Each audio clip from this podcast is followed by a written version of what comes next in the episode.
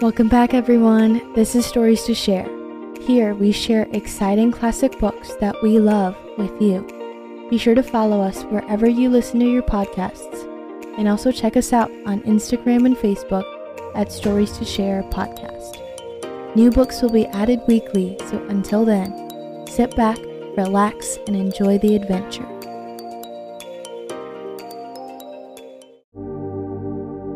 Pig the Monster by Aaron Blabey.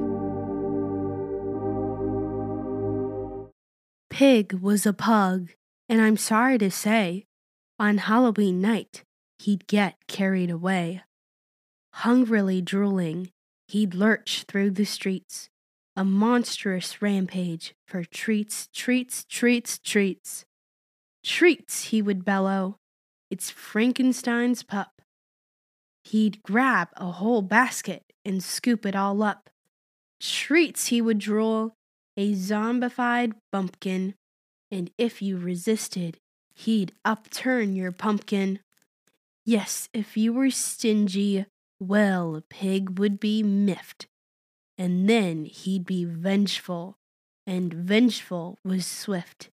He'd egg your front door, an egg hurling dragon, then set about fixing your little red wagon. If Pig felt short-changed and his hopes had been dented, it filled him with feelings that had to be vented.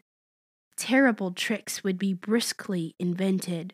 Shenanigans like this could not be prevented. He ruined the evenings of those he tormented. The scale of his payback was unprecedented. He got satisfaction, he never relented. Your treats will be mine, he cried, wholly demented.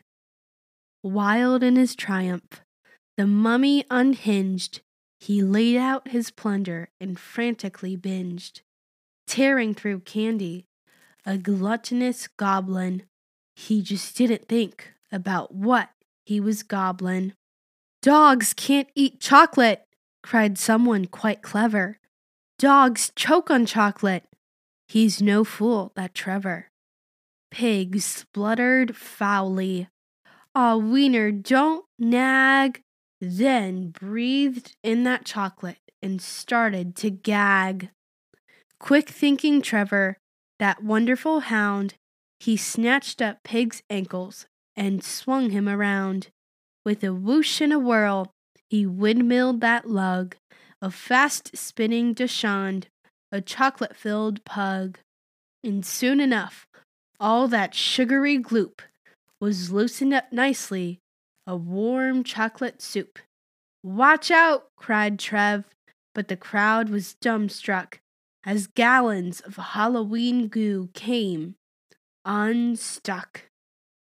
These days it's different, I'm happy to say. Pig's Halloween harvest?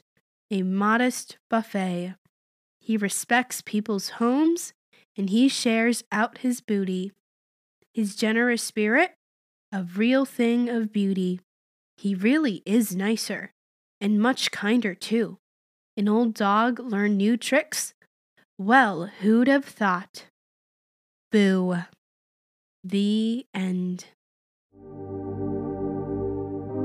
Thank you for listening to Pig the Monster. See you next week. Bye.